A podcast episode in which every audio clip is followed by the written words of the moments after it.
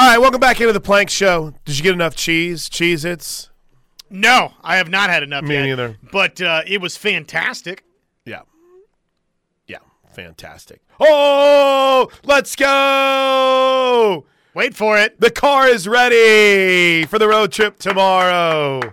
Oh yeah. Look out, OU Club of Iowa. Here we come. Is there an OU Club of Iowa? I think so, yeah. Oh, let's go. I didn't get an invite. hey, Maybe this I is did. uh I've been terrible at emails and texts recently. this is a good time to share as well, by the way, that where's Travis gonna be? He sent it to us. I'm behind on on the world. I didn't even know. I feel like I'm always envious.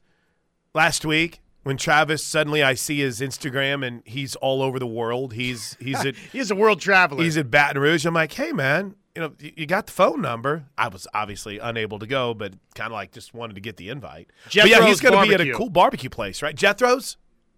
Jethro's Barbecue in Ames, pregame, postgame for anybody going up there.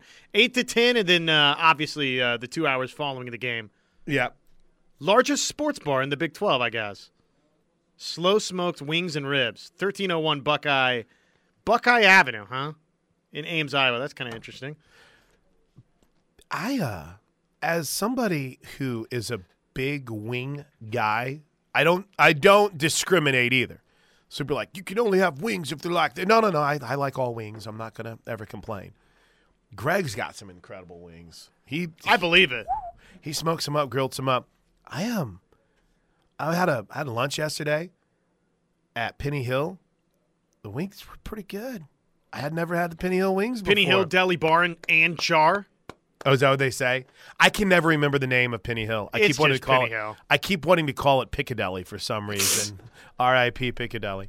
All right, um, you ready to tier the Big Twelve? Let's tier. So every single Thursday on this uh, very radio program, Josh and I go through the Big 12 conference. It's one of the few things in the history of ever that I've actually kept all my notes on. Now, you might say, Plank, it's 2022. You have a computer where you could write these down, keep digital copies of them, and you're good to go. Just enter them every single week. Yeah, no, that'd be way, way, way too easy. I like to challenge myself. Now, last week in our tiering of the Big 12, Josh, you went counter to some of what had been laid out there on Big 12 radio because on our Big 12 show, there were four teams in the top tier, zero in the fringe, a, a, whopping five teams in the feisty tier three uh, not a single team in tier four and only one team in the bottom. You had just one team in the top tier, and that was TCU. So I don't want to try to implode this segment before it starts. Um, but do you still just have one team in the top tier? Or do you elevate Oklahoma State based on what happened this week? I've elevated Oklahoma State based on the win that they picked up uh, over Texas, though I was torn on it.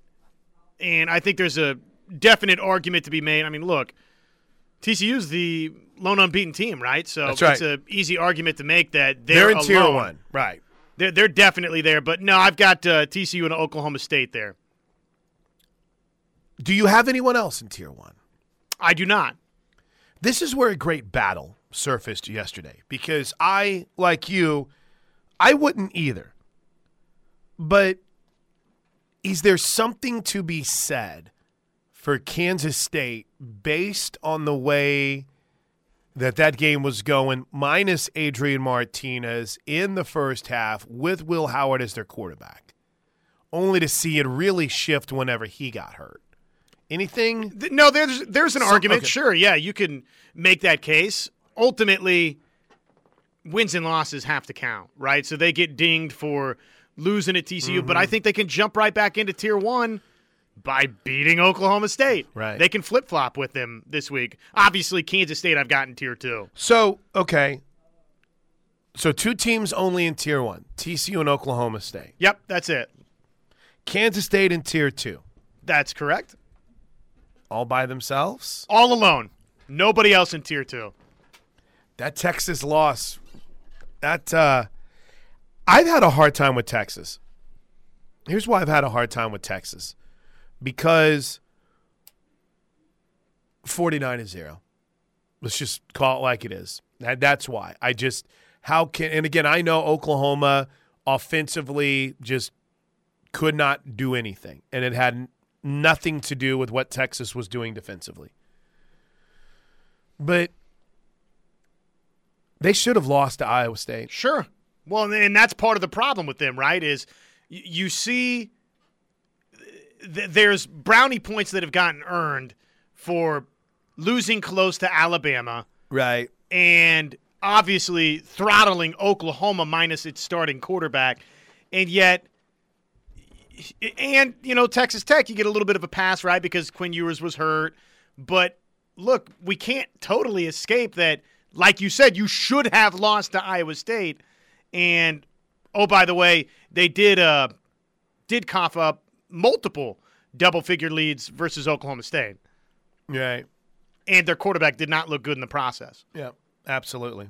So with that in mind, Kansas State all alone in tier one, or uh, tier two. Now, do we need to? I think everyone kind of gets our tiering process, right? We've got five. The way that it would usually break out is about two per tier, but this has been a very difficult league to try to figure out. So, tier one, elite, championship contenders. Tier two, on the fringe. Tier three, kind of feisty teams of chaos. Team four, not quite there yet. And team five, the bottom. Tier five, excuse me. So, Kansas State alone in tier two. All right, Three tiers left. Can I just ask in general, which tier is your most crowded tier? Because there's seven teams to fit in three tiers. Is tier three your most crowded tier? Tier or- three and tier four are equally crowded. Whoa! All right, well, let's get after it then. Iowa State's at the bottom then, right? Yeah, tier five. okay, let's let's get the easy part out of the way. Iowa easily in tier five. All right. So does Texas then fall into your third tier, or do you then drop them down to four? Not quite there yet. No, yeah, they're in the third tier. They're in the third tier with a team that at some point maybe I'm going to have to punt on, but you got Baylor there. I still have Baylor. Okay, I have no problem with that. It's a nice performance versus Kansas last week. Uh, jumped out to the big lead and obviously uh, were able to hang on. Now a team that has certainly started to look feisty with a little bit of a quarterback swap. And I think there there's obviously going to be a separation this week between Baylor and Texas Tech because I've got the Red Raiders in tier three. In tier three. Okay. So interesting. Because those are all three teams that I had in tier three. I also added OU in tier three, but I get the sense you're still holding them in four, aren't you? I've got Oklahoma in tier four. Win this week on the road at Iowa State, and definitely if you follow it up with a win over Baylor, and I think comfortably at mm-hmm. that point in tier three. But Oklahoma, West Virginia, Kansas in tier four. I tend to be very knee jerky with West Virginia. In other words, when I think about the Mountaineers, yeah, they might need to be in tier seven after last week. I mean, that was just unacceptable, to be honest with you. In fact, the thought was that Neal Brown's job might really be in peril for this offseason. Have I told you my wild prediction if things continue to go south at Texas A&M? Here's my here's my wild prediction if things go south against Texas A&M. I think Jimbo Fisher will be the next head coach of the West Virginia Mountaineers. Wow. Now that, my friend, is a October 27th, 2022. Just put that in your back pocket. Think about it. Look at Jimbo Fisher's history, where he's from, what he's what he's all about. He's got his ranches in Texas. They've got these thing called planes where you can fly back and forth easily. Because I just Travis really got me thinking yesterday, man, with his – digging of suddenly NFL violate or NFL uh, recruiting violations, college football recruiting violations, and the next thing you know, it all comes back on who Jimbo Fisher. But anyway, with with that in mind, I worry about Neal Brown. I think he's, I think he might be on his last legs. Now, a win this weekend over TCU could do wonders, right? And TCU has been a team that's been very good at what being terrible to start a football game. right. Yeah, they like to like to build deficits and find a way to crawl back. Yeah, terrible starting football games. But I don't know. It's what does that team have left in it? What what does West Virginia have left in it? Is it enough to to pop itself back up into maybe three? I, I I've said this before. I don't think anyone is necessarily out of a Big 12 championship hunt right now outside of Iowa State. Right? Nobody's truly out of it. Now people get mad. Yes, OU needs TCU, Kansas State, and um, Texas essentially to lose four games. But, or excuse me, two of those three to lose four games, and they have to win out. But I think Texas is well on its way. Kansas State is the one to worry about because I'm kind of like you. I think they're going to beat OSU this weekend if Adrian Martinez plays. But yeah, I, the hardest team for me to figure out then beyond maybe Oklahoma has been Texas and West Virginia. Yeah. It's, it's you, you see these moments with with West Virginia, the Pitt game, the Baylor game, the way eh, the, the Virginia Tech game where you're like, man, they've they've got it going on, running the football like they are, as physical as they are. They've got something, and then they'll just go lay absolute eggs like they did against Texas and like they did against Texas Tech last weekend. Even giving up 55 to Kansas early in the season was surprising at the time. Now, we've since learned Jalon Daniels pretty good, pretty good little quarterback, but still to give up 55. Yeah, they've they've definitely been roller coastery, and the low light, no doubt, was last week in Lubbock. I mean, I don't know how you get blown out like that with everything surrounding that game, and it feels like it's a toss up type football game going in, and then clearly Morton in company made it not that way.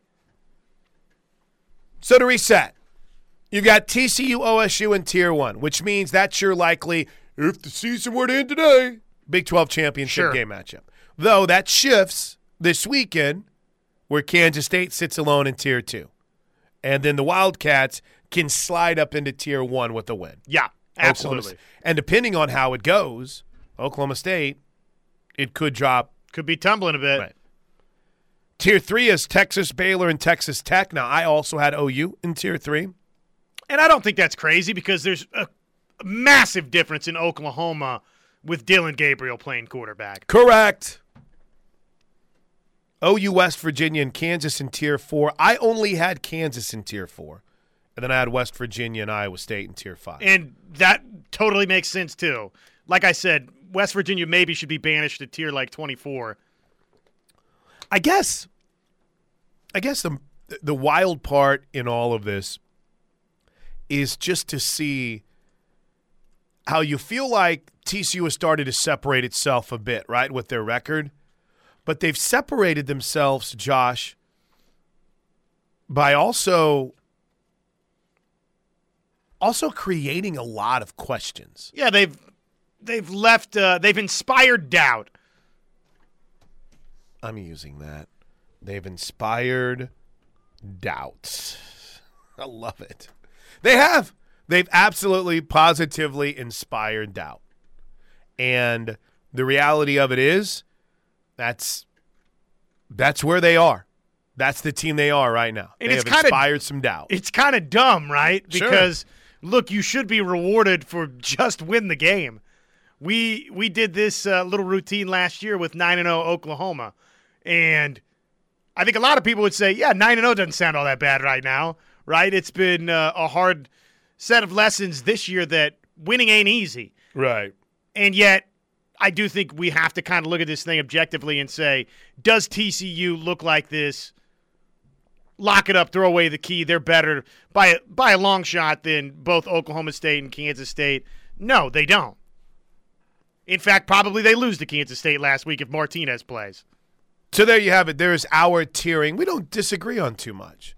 Though I think in this league, when you try to separate it to different groups like that, there's not a lot of hills you're like ready to die on. Oh, what do you mean Texas Tech is only in tier three? They're in tier two, right? I mean, I just I don't feel like there's a hill you're ready to die on. But if Oklahoma wins its next two games and suddenly starts looking a little bit more like the team they were early in the season, that might start changing a few things too. Not not to suddenly say, "Oh, look out." But Bottom line, more than anything else, is you gotta you gotta just take care of one game at a time. I think I asked this last week, but Oklahoma wins out, they can get to tier two. Is that? I mean, because that would be Yeah. right on the fringe of the Big Twelve championship. I think right? so. I don't think they'd get in, but I think so. I think you're right. definitely tier three. 1018 on the Plank Show on a Thursday. What say you? Air Comfort Solutions, text line 405 651 3439. Our tiering of the Big 12 has TCU OSU at the top. Tier 2, Fringe contender, Kansas State. Tier 3, Texas Baylor Tech. I had OU there. Josh did not. Um, OU West Virginia, Kansas in Tier 4. I had dropped West Virginia down to Tier 5 with Iowa State, but again, I. I can't. I can't figure out West Virginia. Plank sent him to of the outworld, Mortal I- Kombat style. I sent him to the upside down world. All right, quick break. We'll come back. What about Iowa State? What can we expect from the Cyclones this Saturday? We'll talk to an insider next here on The Plank Show. The OU baseball schedule is out. Okay. What are some in. highlights? The Frisco College Classic looks pretty pretty cool. It's like the smallest font on the planet. Looks like Big 12 play starts the second week in March against TCU. They're going to Houston to play th- uh, play three game set against the Cougars. Yeah. Going to UT Arlington. See a familiar foe there at Abilene Christian. No, starts what is that? The second week in February against Cal Baptist.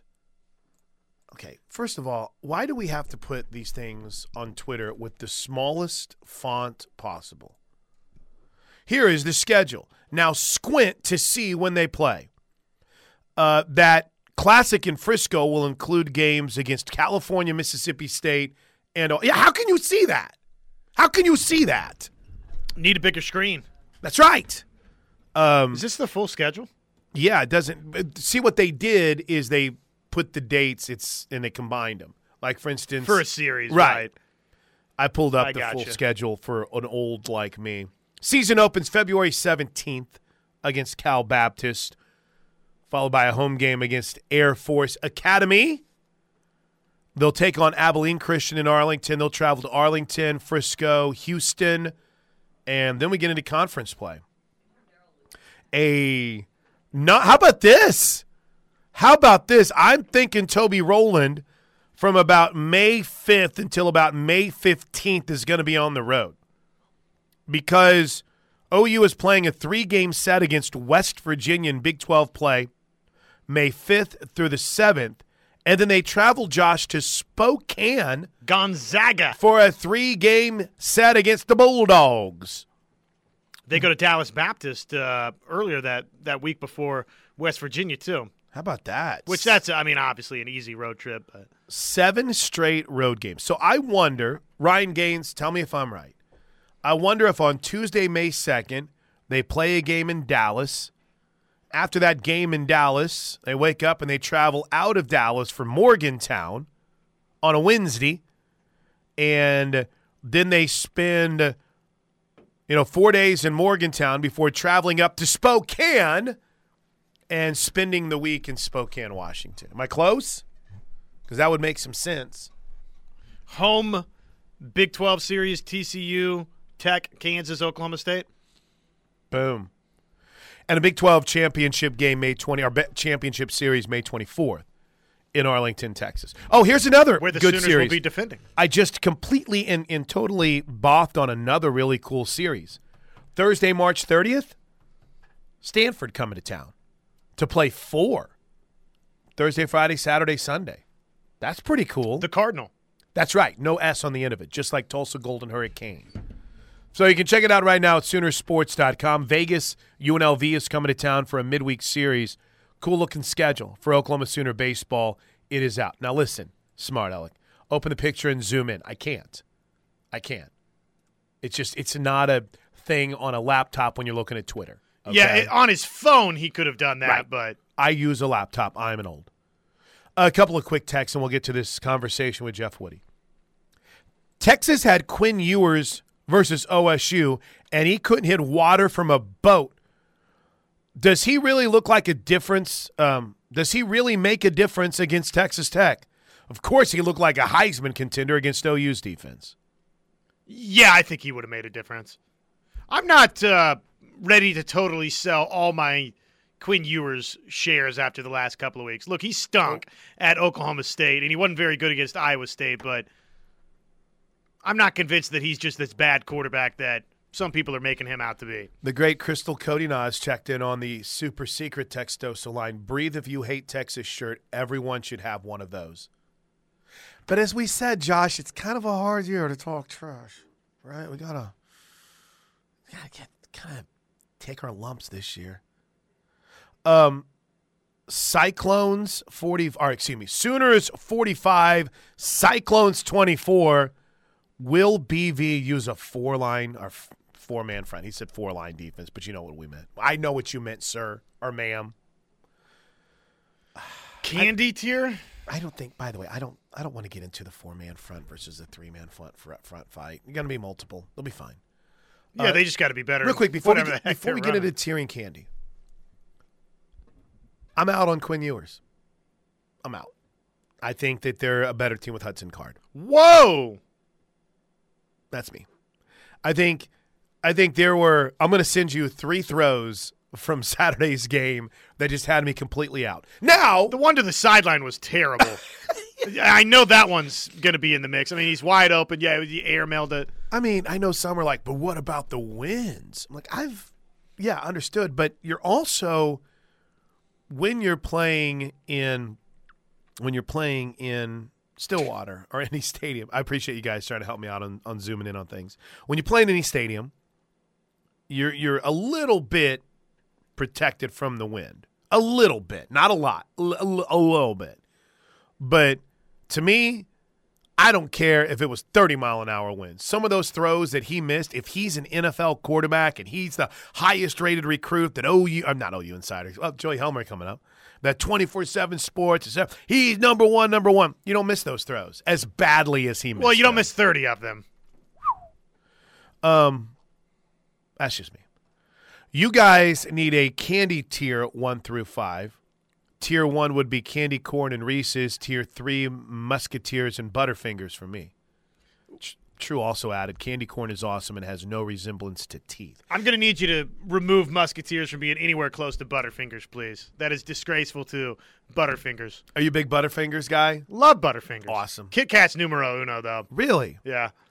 Reese's, Reese's is high. Listen, this is I don't know what you're doing here, True, but that Halloween is Monday. Okay, candy so, corn would be, and I like candy corn. I'm a candy but, corn guy, but it's toward the bottom. Right. I mean, it's do I go seeking it out? No. I, but if it's there, do I thumb my nose up at it? No. It's not jelly beans. Matter of fact, candy corn's not even a real candy. It's it's just a substance. You know, sugar. I, it's not. I straight sugar. I can't put it in the same category as Snickers or Reese's nah. or any of those. It's but he, he brings up the teeth point because as DJ Sanchez told us last night, um, you, you Sydney Sanders told her that she can't eat candy corn because it reminds her too much of teeth.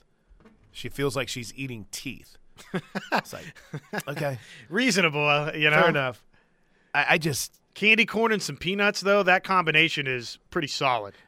Tier five for me is, which is the bottom tier. That's that's where jelly beans go and all these fake candies that people act like they like, and sour punch uh, or sour punch I'm kids. i'm not a big sour patch kids guy. My oh, whole family you. sour is. punch. My apologies. Uh, I just my tier one is very simple. Everything. My tier two, three, and four is open, and my tier five is jelly beans, and that's kind of how my tiering of candy goes. It's very simple that way. Chocolate. Chocolate and Gotta tier have one. chocolate. Chocolate tier one, tier five, gummy uh, not gummy bears. Tier five is is uh jelly beans and let's see what else. Any of the taffies. People that act like taffy is something so special. Yeah, I know. Well, we got to stop there and get the taffy. They're all the same. What do the kids say? Straight to jail. well, it's the best taffy. Yeah, let me guess. It tastes like you're chewing on, I don't know, a never-ending piece of gum with minimal flavor. It mm, was taffy. during the Great Depression. That was a terrific candy. Circus peanuts belong in tier five, no exception. And who still gives those out? I, yeah, I don't know. All right, listen, I, am not falling down this rabbit hole for the show. It is game week, by God. We have a game to break down. I'm not doing this. But when we come back, our tiering of candies. No, when we come back, Jeff Woody will join us, Iowa State Cyclone fanatic, uh, former Iowa State Cyclone football player. He is a fanatic. Cyclone Fanatic is their website. We'll go in depth on some of the issues that have faced the Cyclones next, right here on the ref. Yeah, we'll leave. I, I just don't really know rating candy. Who cares? E- eat it or don't. It's like people that are snobs about beers. It's like, oh, I, my favorite thing to do, and I'm not a big 47 year old Plank is much more conscious of, of his health and what the uh, wonderful, delectable Bud Lights can do to his body as opposed to, say, maybe 25 to 30, 46 year old Chris Plank. But the reality is I'm just I'm not someone that gets too mad about being a beer snob. I'll go to a brewery and say, "What's you got a Bud Light?" It's like, oh, the whole place is like outrage. you want a what? Bud Light. Disgusting. Send him to Siberia. So yeah, I'll, I'll, leave that to you know, people. and it's important. I'll leave it to other people to rate candy. I think it's important to keep in mind too that these candy bar rankings – I mean, it's just an initial ranking and it's just for ratings. This will not determine who's in the candy bar playoffs by any stretch of the imagination. This is a fake ranking, only generated for discussion. Like next week's college football playoff rankings. That's right, which come out on Tuesday. All right, you um I've kind of sat on this for a little bit. I had a chance uh, after the show yesterday to go in depth with Iowa State insider Jeff Woody. And uh, quick little six seven minute interview with Jeff to just kind of figure out what what's what, what's what's going on in Ames. What's going on in Ames, and how's the team handled? I think the thing that is it, the the feeling it's different from the fans than from the football team. Um, the fans are as you can expect. I mean, four, 14 total points and four losses, and they've all come right in a row. And in three of those, you've had the ball with the chance to go win. And it just hasn't happened, whether by missing field goals or just not advancing the ball against Kansas State or a different way to lose against Texas. And all those things kind of compound. So the fans are more frustrated than the team is because I think the thing that the team is looking at is that they've, I think, if I remember correctly, there were six seniors that played more than five snaps against Texas. So it's an exceptionally young team and to be an exceptionally young team playing as well as they have, just coming up short here or there, I think they're kind of looking at it like as soon as, I mean, we're getting closer and closer and closer, and as soon as this clicks, we'll be rolling. But, I mean, they, I, I think that's also a thing that you get from the Campbell staff is they never really feel like they are totally totally happy or totally disappointed with anything. It just sort of feels like, all right, this is what it is. But if I was to wrap something on it, it's it's an, a, con- a cautious optimism for the back half of the season. It's wild because, just in general, like you've said, they've been so close, right? Missed field goal here. Xavier Hutchinson, I, I mean, he's walking into the end zone, controversial if he doesn't drop a pass, right? Or misjudge one, controversial targeting call. I mean, this is one of those teams that you can honestly say that that fine line between 0 and 4 and hell Jeff 4 and 0 it's it's wild to see how close they actually appear to be.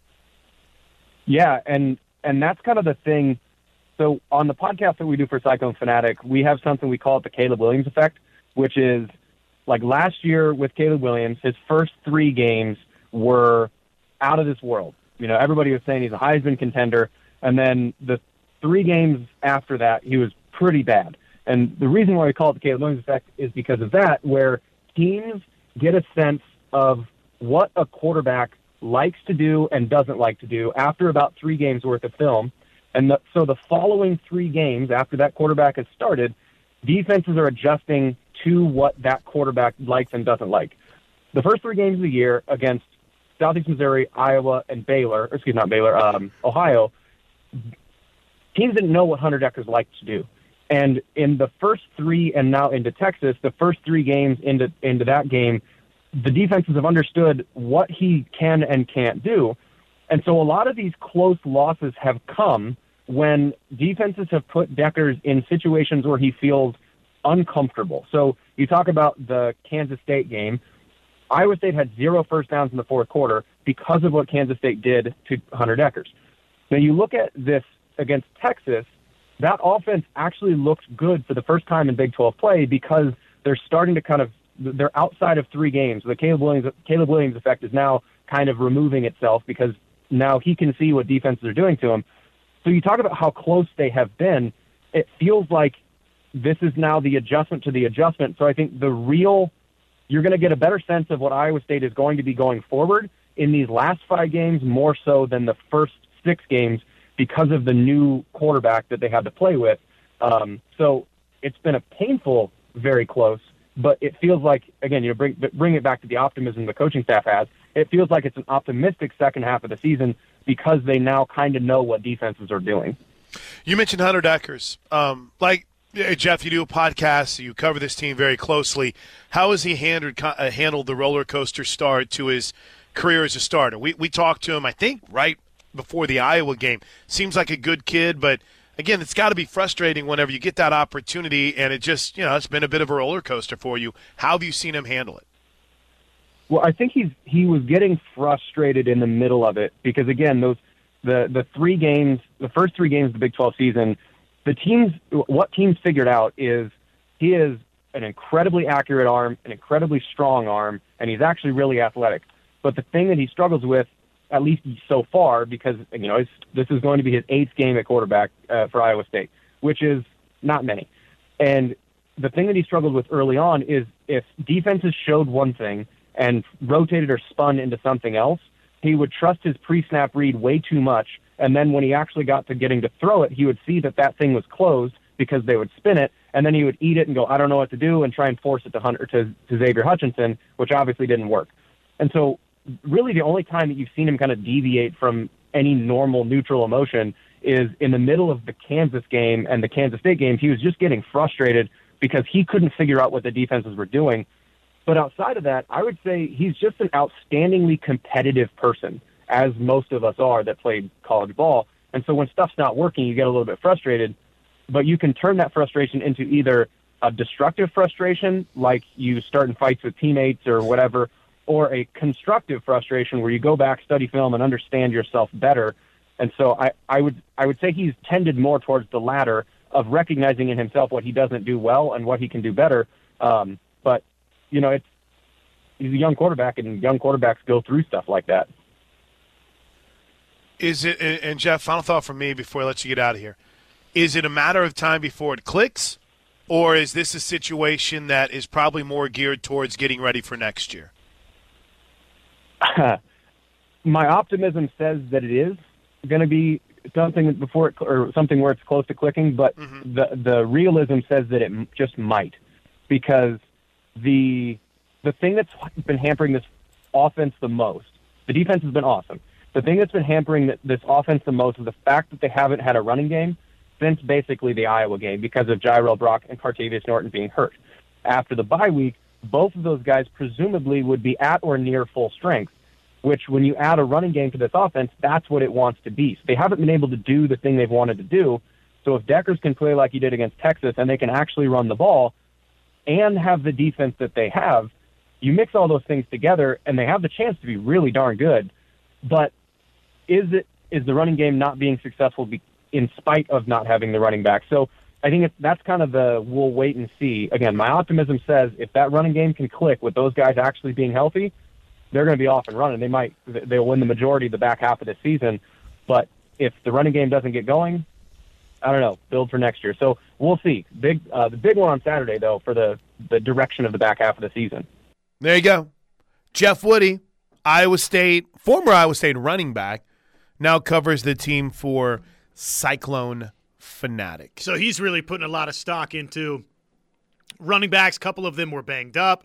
And, and you know, Jirehl Brock, when healthy, has looked like a good running back. But, man, uh, you, you look into some of the rushing numbers, minus those guys being banged up a little bit, and then just the combination of that with the offensive line, Plank, they are not very good running the football. And, uh, you know, if you go to footballoutsiders.com, they do uh, some pretty in depth offensive, defensive line breakdowns. And some of those numbers not very friendly to uh, Iowa State. Maybe we can share some of those with people, but.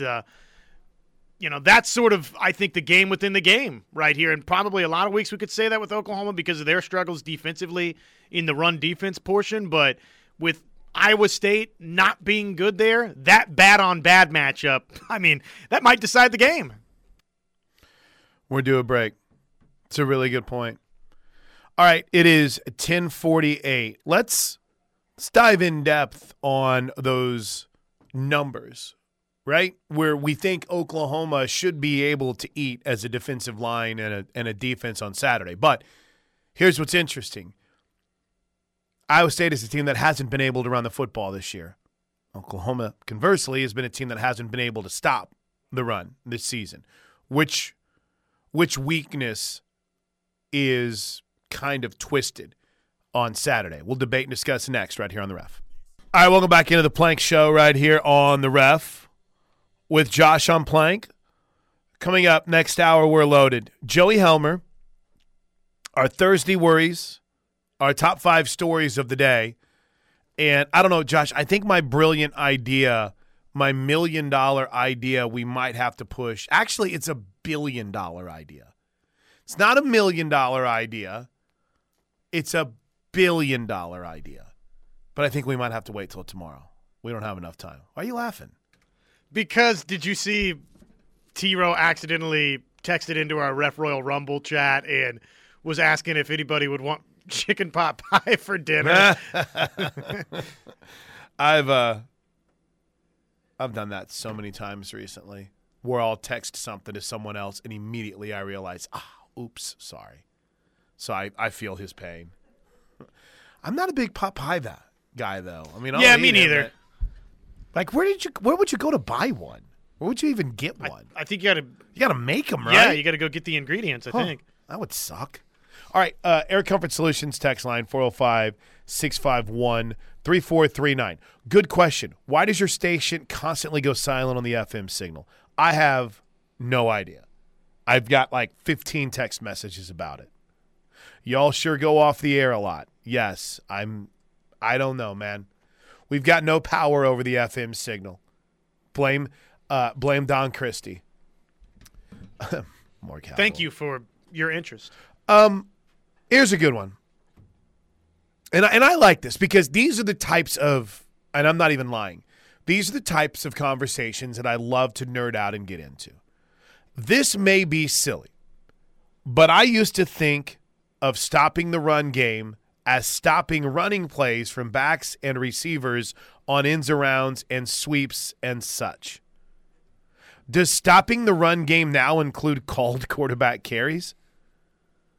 and quarterback scrambles. For instance, you can be great at stopping the run, but then give up a 90 yard scramble, and on paper, you can't stop the run.